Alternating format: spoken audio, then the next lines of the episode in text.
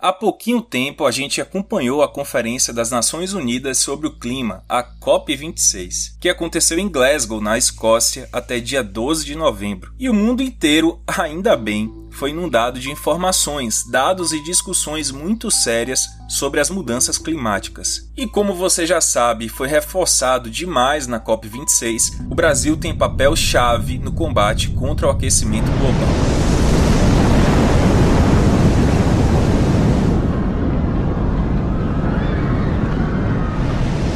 Recentemente, a Bahia ficou de olho na erupção do vulcão Cumbre Vieja, lá nas Ilhas Canárias, porque, segundo alguns oceanógrafos, aquilo ali podia gerar uma onda gigante e chegar até o nosso litoral. Foi uma projeção um pouco alarmista, né? Mas e se eu te disser que aquela imagem da Cidade Baixa, da Ilha de Maré e de outros lugares totalmente inundados pode sim, pouco a pouco, se tornar realidade?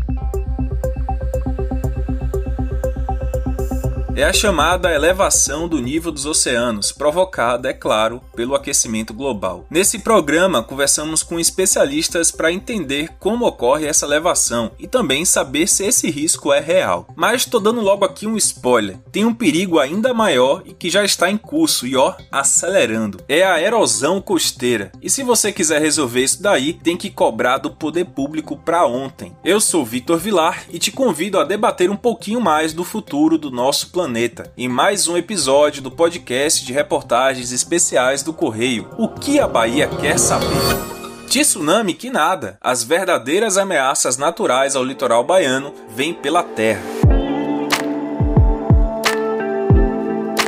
Em outubro saiu uma matéria interessante em toda a imprensa e que gerou também algum debate. A ONG Climate Central se baseou num estudo de pesquisadores das universidades de Princeton, nos Estados Unidos, e de Potsdam, na Alemanha, e fez uma projeção em 3D de como ficariam os litorais de grandes cidades com elevação de 1,5 graus na temperatura global e também de 3 graus. E velho, a imagem aqui de Salvador é bem preocupante. Faz uma busca aí na internet para você entender um pouquinho. A projeção com 3 graus mostra a água da praia batendo literalmente na porta do elevador Lacerda. Mercado modelo fica tipo forte São Marcelo hoje em dia. Imagine. Mas será que essa projeção é real? Primeiro, a gente precisa entender como que o mar está elevando o seu nível. Para tirar essas dúvidas, eu conversei com Guilherme Lessa, que é professor do curso de Oceanografia da UFBA. Professor, por uma série de fatores, né, nesse segundo semestre, tem se discutido muito e despertado muita curiosidade o tema da elevação do nível dos oceanos. É, como é que funciona, como é que acontece essa elevação do nível dos oceanos, né? Por que, que ela é uma preocupação hoje do planeta e como é que ela acontece? Veja bem, isso caiu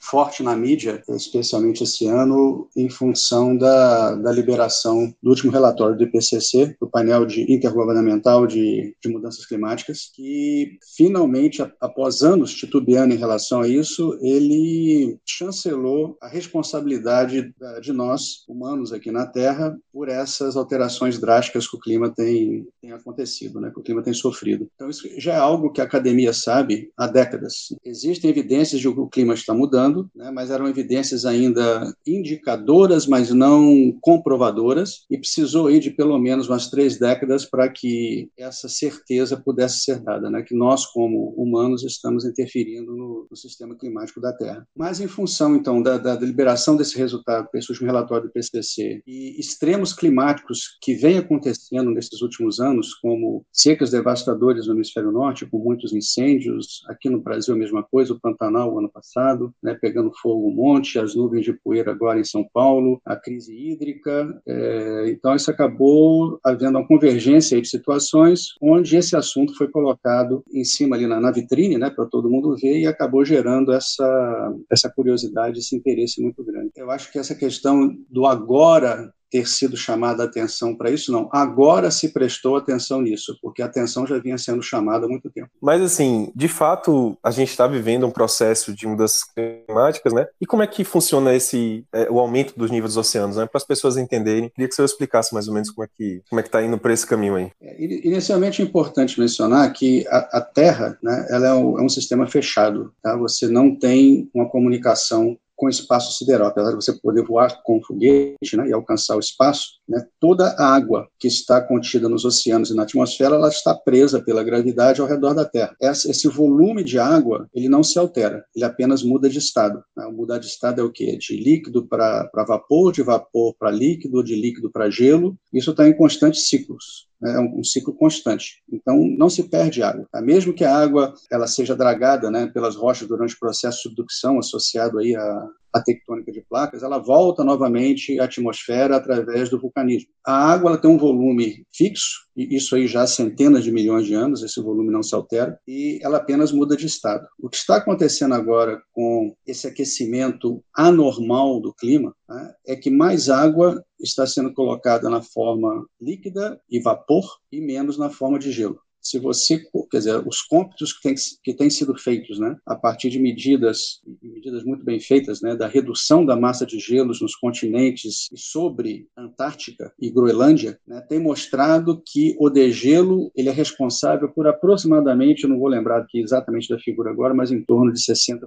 do aumento do nível do mar. Tá? Esse aumento ele é real, ele tem se tornado mais rápido, ou mais a, a, taxa né, tem se elevado ao longo das últimas décadas. Era alguma coisa como um, um, um milímetro, um, um, milímetro e meio por ano há cerca de 20 anos atrás e passou agora na última década para um pouco mais de 3 milímetros por ano. Tá? E a maior parte disso é função do derretimento das calotas sobre os continentes tá? E a inclusão dessa água na bacia oceânica. É importante mencionar que o derretimento da, das capas de gelo sobre os oceanos oceano, das banquisas glaciais, né, que é aquela massa de gelo que se forma no oceano, ou aquela massa de gelo que se encontra no, no Oceano Ártico, né, o fato daquele gelo desaparecer não causa aumento do nível do mar, porque aquilo ali é água já dentro da água. Como se você colocasse gelo dentro de um copo, o gelo derreteu e o copo não vai transbordar. Então, não é um impacto do degelo na, no Oceano Ártico ou na banquisa de gelo ao redor da Antártica que está causando isso. É realmente o degelo sobre os continentes. Sobre os continentes mais gelados, né? principalmente Groenlândia e Antártida, né? que são as,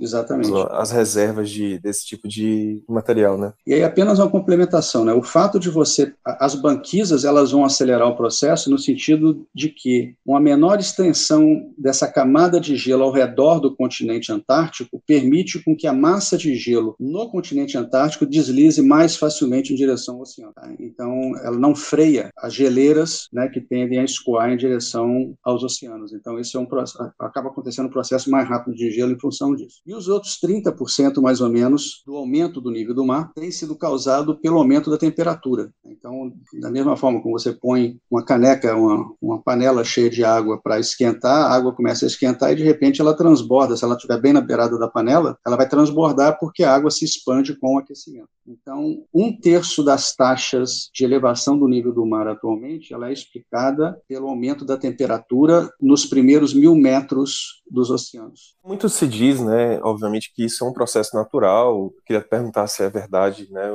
como é que o senhor enxerga isso. E se esse processo natural está sendo acelerado, né? O senhor já falou que a taxa vem sendo maior ao longo dos últimos anos. E se é já um motivo de uma preocupação de tentar frear esse aumento da taxa e retornar para níveis, digamos assim, mais naturais? Era para a gente estar agora no, já iniciado a idade glacial. Era para a temperatura média da atmosfera no mundo estar mais ou menos 1,5 graus abaixo abaixo do que nós vemos hoje. Tá? Só que, a partir dos 9 mil anos atrás, esses gases deixaram de, de cair, começaram a, a, a apresentar uma, uma, certa manutenção de concentração. Eles associam isso ao início de, uma, de um sedentarismo humano, especialmente no sudeste da, da Ásia, com plantações de arroz, que acabaram acabou liberando muito metano. Criação de gado começou a liberar muito metano através da, da das fezes. E, eventualmente, o gás carbônico, né, quando queimadas passaram a existir. Tá? Então, esses níveis, ao invés deles caírem tá, de 10 mil anos para cá, eles tenderam a se estabilizar depois dos 9 mil anos e, eventualmente, né, durante a Revolução Industrial, né,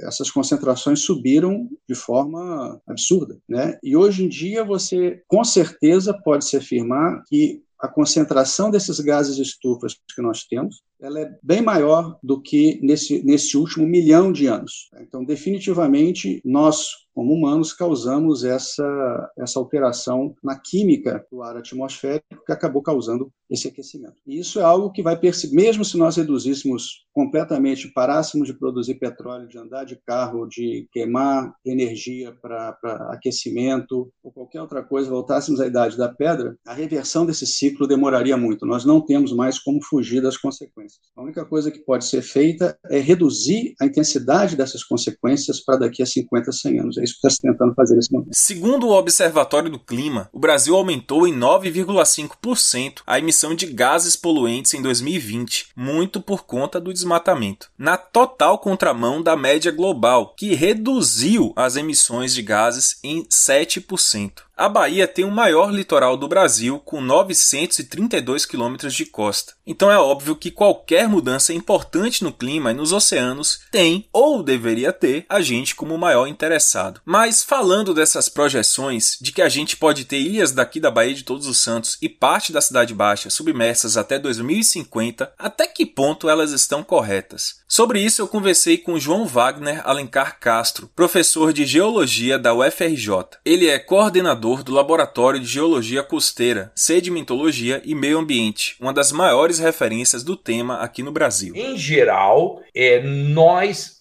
somos mais para os cenários mais otimistas com base em dados é, é, geológicos. Tá? Nós compramos mais a ideia de um cenário mais otimista. E mesmo assim, vamos colocar um pouco mais de otimismo nisso, né? Eu acredito que essa subida do nível do mar, ela não possa chegar a, mesmo com questões relacionadas a essas mudanças climáticas, ela não possa chegar é, a 35 centímetros, 40 centímetros em 100 anos. Tá? Aí vocês, de cara, vai me fazer aquela pergunta. Bem, professor, eu tenho é, problemas de erosão costeira, né? Eu tenho problema de erosão costeira em Ilhéus, na Bahia. Eu tenho problemas de erosão costeira em Porto Seguro. Eu tenho um problema de erosão costeira na praia de Arembepe. E uma série de praias, digamos, só para citar aí é o caso da, da Bahia. Né? Bom, a questão da erosão costeira, ela não necessariamente ela está relacionada à subida do nível do mar em si. Tá? Ela pode estar relacionada a uma série de fatores, entre esses o antrópico. Tá? Ou seja, pode ser em função de fatores naturais, que no caso, se você tem uma subida do nível do mar, a resposta imediata é o recuo da linha de costa, ou seja, a erosão costeira da praia, mas também nós temos outros fatores que poderão acarretar a erosão costeira. Por exemplo, é, a construção de obras de engenharia perpendicular à linha de praia ela poderá gerar é, erosão costeira, porque paralela à praia você tem um rio de areia, à medida que você intercepta esse rio de areia, você vai gerar deposição de um lado e erosão do outro. Né? As grandes obras de engenharia, por exemplo, as, as obras portuárias, a construção de quebra-mares, principalmente de quebra-mares, a construção de espigões e etc., em geral. E, ao mesmo tempo, você pode ter erosão costeira. É, em decorrente da construção de barragens, como é o caso é, da foz do Rio São Francisco. Você tem um processo de erosão costeira muito acelerado na, na foz do Rio São Francisco e está relacionado à construção de uma série de barragens ao longo do rio, a barragem de Xingó, por exemplo, e uma série de outras barragens ao longo do rio que reteve o aporte de sedimento em direção ao mar, com isso faltou o sedimento, déficit, erosão costeira. As pessoas podem perguntar, mas professor, eu conheço praias selvagens lá no Ceará que estão em erosão costeira. Claro, né? o Ceará ou o Rio Grande do Norte, ele é submetido a ventos alísios, os ventos eles vão soprar sobre a praia, arrancar esse sedimento e formar dunas. Como os ventos terrais têm uma capacidade de transporte de sedimento bem menor, então sempre as praias vão entrar em déficit e tem erosão costeira. Tá? Então, a erosão costeira ela poderá estar relacionada ao nível do mar, uma subida, ou também pode não estar. Por exemplo, você tem uma erosão pontual decorrente de ação de ondas de tempestade, ondas eh, de um swell, aquelas que os surfistas sobem na prancha e adoram surfar em ondas grandes. Né? Então, ela vai gerar também uma erosão, mas é momentânea e o perfil da praia vai sendo recuperado. Né? A população ela precisa ter noção que a, os ambientes geológicos recentes eles são ambientes não recomendáveis para a implementação de construção de grandes obras, para a implantação de grandes cidades. Então, aí você tem os problemas ambientais. É como se fosse, é, por exemplo, é uma criança. Uma criança ela é muito mais sensível às adversidades do que um adulto. É, a, o, as planícies costeiras recentes também, elas são, muitas vezes, elas são impróprias para a construção civil. Tá? Opa, então peraí. Quer dizer que essa erosão costeira é um risco ainda maior ao nosso litoral? Confesso a vocês que quando comecei a apuração para esse podcast aqui, esse tema ainda não tinha surgido na minha conversa com especialistas. Então eu fui conversar com José Maria Landim Domingues, que é geólogo e professor da UFBA, e é um especialista em sedimentologia, ramo que estuda todo esse processo de erosão. E Landim ainda participou de um trabalho importantíssimo sobre a costa baiana, em parceria parceria com o professor Dieter Müller, que é aposentado da UFRJ. Dieter, que é baiano, talvez seja a maior referência sobre a erosão costeira aqui no Brasil. O pessoal é, fala avanço da maré porque confunde avanço da maré com erosão costeira, né?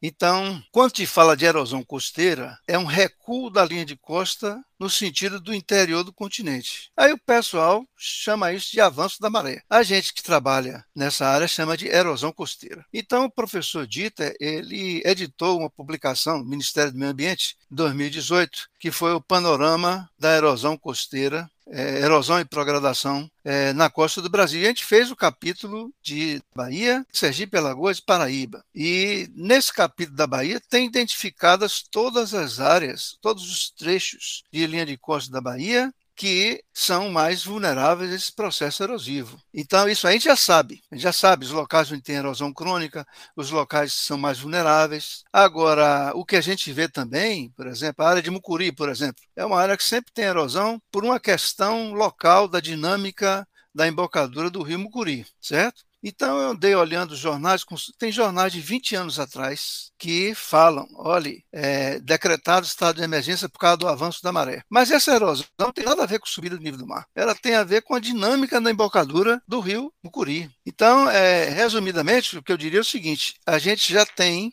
mapeado para toda a costa da Bahia né, quais as áreas que são mais vulneráveis ao processo erosivo. Obviamente que se eu tiver uma subida do nível do mar, com essa subida do nível do mar em curso, né, essas áreas, a erosão vai ser exacerbada. É isso que eu queria é, até trazer para cá. O processo de erosão costeira, ele é até mais, me corrija se eu estiver errado, mas o que eu acabei é, pesquisando é que ele acaba sendo até mais elevado, assim, mais avançado e mais preocupante nesse momento aqui para algumas regiões da Bahia, né? De... É, exatamente, exatamente. Quer dizer, nesse momento, se for lá em Belmonte, tem uma erosão severa na foz do rio do Rio Jequitinhonha. Por que, que tem essa erosão severa no Jequitinhonha? Porque a vazão do rio diminuiu desde a década de 80. Então, se a vazão do rio diminui, o rio não está mais trazendo areia e jogando na praia. E as ondas estão sempre retirando aquela areia. Então, como o rio não traz mais areia para repor aquela que foi retirada pelas ondas, a linha de costa vai sofrer um recuo erosivo. É o caso da embocadura também, de todos esses rios que saem aqui na costa, né? É Mucuri, né? É a região lá em Alcobaça, em Prado, é aqui na, na, ao sul de Caixa Prego, da sul da ilha Itaparica. Então, são resultado de processos naturais, intrínsecos da dinâmica local. Toda embocadura de rio é uma área extremamente vulnerável à ocupação. A gente tem casos no Brasil, a Foz de São Francisco, por exemplo, é, tem um povoado lá que foi destruído completamente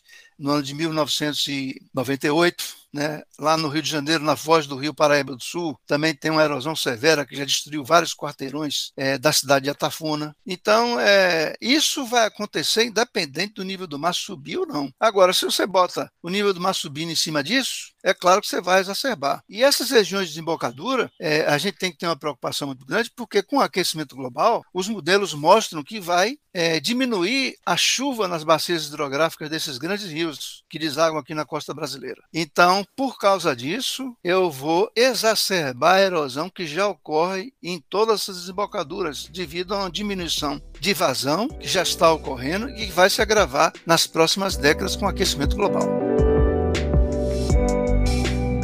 Segundo um estudo do projeto MAP Biomas, o Brasil perdeu cerca de 70 mil hectares de suas dunas, praias e areais entre 1985 e 2020, o equivalente a 98 mil campos de futebol ou 15% do total da área existente no país. Voltando ao meu bate-papo com o professor João Wagner, da UFRJ, ele deixou bem claro que o foco tem que ser no todo, tem que ser mais multidisciplinar. Quer dizer, a gente está falando de um ecossistema, né? Então, uma coisa influencia na outra. É muito mais emergencial tratar dessas questões, né? É muito mais emergencial é você ter políticas públicas de reflorestamento, de margem de vegetação de mata-galeria, né, de margens de rios, é, você ter é, remoção de população de área costeira é, para áreas mais abrigadas, tá? é, é, tentar inibir é, nessa zona de pós-praia, muito próxima à praia, essas questões elas são muito mais emergenciais, porque é, aproximadamente aí 70, 60%, 70% da população brasileira vive em áreas costeiras, em áreas excessivamente, densamente é, povoadas, como cidades como Rio de Janeiro, Salvador, é, Recife, Fortaleza, é, São Luís do Maranhão, é, Belém do Pará. Todas são cidades costeiras, né, muito próximas é, ou, ou, na linha d'água, é, próxima, próxima à linha de costa. Tá? E a gente, nós verificamos em todas essas cidades, por exemplo, calçadões, avenidas litorâneas interceptando a faixa de areia, quando isso é uma coisa absurda e que vai gerar um processo de erosão. Tá? Então, eu acho que é, a, a, os órgãos públicos, tanto a iniciativa pública quer seja poder federal, estadual, municipal e a iniciativa privada, sempre deve consultar é, as universidades. As universidades públicas elas precisam cada vez mais se aproximar do poder público para ela poder é, dar informações, passar informações e tecnologias para mitigação desses problemas de erosão costeira nas praias do Brasil. Nós não podemos desperdiçar é, recursos pensando, é, fazendo projeções para cenários daqui a 100 anos, 100 anos, quando nós temos questões excessivamente imediatas na costa brasileira, como o caso da erosão costeira. Até mesmo se você fizer, a grosso modo, uma inspeção nas praias da Bahia, você vai encontrar vários segmentos, principalmente áreas urbanas ou desembocaduras de rios, que vai ter problema de erosão costeira. Coincidência ou não, a causa principal, né, é as intervenções antrópicas, quer seja a construção de barragens ou construções de avenidas litorâneas, próxima à linha de costa, estruturas de, de, de enrocamento, é, de engenharia que vai interceptar o transporte litorâneo induzido por ondas. Tanto Landim como Wagner citaram a Praia do Forte como exemplo de onde a erosão costeira está muito acentuada. De fato, nos últimos anos, tanto a Prefeitura de Mata de São João como os resorts que estão lá instalados têm feito obras para conter a erosão. E aí você lembra que lá tem um projeto assim fundamental, um exemplo de educação ambiental e de preservação do meio ambiente. Ora, é Claro que a essa altura você já sacou que eu estou falando do projeto Tamar, que cuida das tartarugas marinhas. Então eu fui falar com Neca Marcovaldi, que é fundadora do Tamar há mais de 40 anos e também é oceanógrafa. Como é que todo esse cenário pode afetar as tartarugas? Eu queria te perguntar primeiro sobre esse estudo que vocês fizeram sobre o aumento da temperatura né, do mar, do oceano, e te perguntar já de antemão como é que isso influencia no próprio objetivo do projeto da Fundação, que é a preservação das tartarugas marinhas aqui na nossa costa brasileira. Por que, que isso é importantíssimo? Que se façam essas projeções? Porque a tartaruga, o que define o sexo dela é a temperatura da areia. Uma mudança de um grau de temperatura pode modificar toda a situação natural da proporção de sexo que existe. Então, quanto mais quente, mais produz fêmea, quanto mais frio, mais produz macho. Aqui no Brasil, nas áreas a Bahia, Sergipe, Rio Grande do Norte, produzem uma quantidade maior de fêmeas do que macho. A mais de 80% dos filhotinhos são fêmeas. No norte do Rio de Janeiro e no norte do Espírito Santo, a produção de machos é maior. Isso equilibra as populações. É, esse estudo que nós fizemos, ele demonstra que há possibilidade de uma tendência de aumento de temperatura provocar uma feminilização das tartarugas. Perfeito. É, uma outra pergunta, né? Vocês estão aí, né? Você especificamente está aí na Prado Forte, né? Mas o tamar também está espalhado em todo o litoral brasileiro, assim, boa parte do litoral, vários estados. É, há uma concentração grande aqui no, no litoral norte da Bahia, em Sergipe, né? E eu queria te perguntar pela vivência do próprio projeto, né, a vivência de vocês aí, né, na beira da praia. Como é que vocês estão vendo os fenômenos das mudanças climáticas afetando essa linha costeira, né? Tanto do ponto de vista do avanço da maré, né, como o pessoal chama, né, o aumento do nível dos oceanos, o avanço da maré, como também da parte da erosão, assim. Vocês nessa vivência têm notado isso na Praia do Forte e nos outros, nas outras praias em que o Tamar está? Olha, na verdade, o processo de erosão, desde que nós chegamos aqui há 40 anos atrás, tem áreas da Praia do Forte e dos outros lugares onde nós atuamos que estão constantemente erodindo. E tem áreas que equilibram isso, que são áreas de deposição, é onde o mar joga areia. Então ele tira de um lado, joga do outro. Isso assim num genérico, né? Esse processo é um processo relativamente natural dentro da condição de cada praia, dentro da, do tempo geológico de cada lugar. Quanto mais novo o lugar, maior é essa dinâmica o que que eu percebo? Já existia um processo de erosão desde que nós chegamos, e esse processo, numa percepção de pouco tempo, porque 40 anos é muito pouco tempo para a gente medir, parece potencializado. Né? Nós não medimos é, isso especificamente, mas há sim um aumento de perda de praia nos últimos anos. É, também as pessoas, eu acho que é importante salientar que com a ocupação das praias, isso é mais notado. Se as praias não fossem ocupadas, é, não haveria um marco para a pessoa passar e ver que o mar está erodindo, né? Mas quando você passa num lugar que está ocupado, que tem uma construção muito próxima do mar e tem estruturas, aí você percebe mais é, em função da ocupação. Entendi. É, confirmando essas projeções né, de outros pesquisadores de um avanço do, de um aumento do nível do mar, de um aumento da erosão costeira. É, isso prejudica como, assim, se é que prejudica, né? Eu queria que você falasse um pouco sobre isso, como é que isso afeta a preservação das tartarugas marinhas aqui, né? Que é um projeto muito famoso, muito conhecido, muito respeitado aqui no litoral baiano, no, no litoral brasileiro, o projeto de vocês, né? Como é que isso afetaria esse projeto? As tartarugas estão, já, já tem 150 milhões de anos no mundo e sofreram várias adaptações. A questão e a diferença é que agora todo o litoral está muito ocupado. Então, numa, no caso de uma perda de área de praia, de onde elas desovam, a gente vai ter que criar alternativas de manejo para tentar melhorar a qualidade de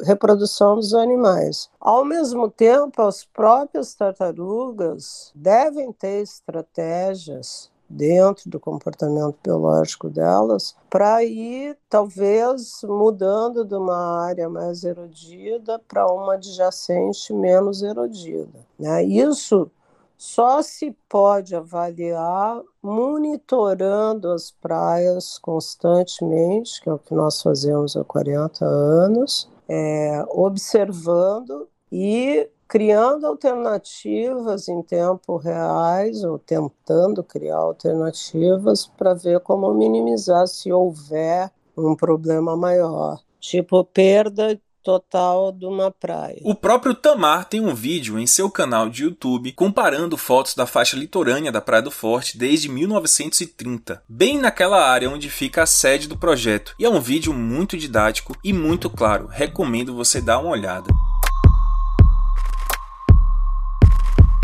Então é isso, meu povo. Chega a hora de encerrar mais um O que a Bahia quer saber podcast semanal com reportagens especiais do Correio. Eu sou Vitor Vilar e produzo, faço o roteiro e edito esse podcast aqui. Eu volto na próxima semana. Na moral, não canse de se informar sobre o meio ambiente e até lá.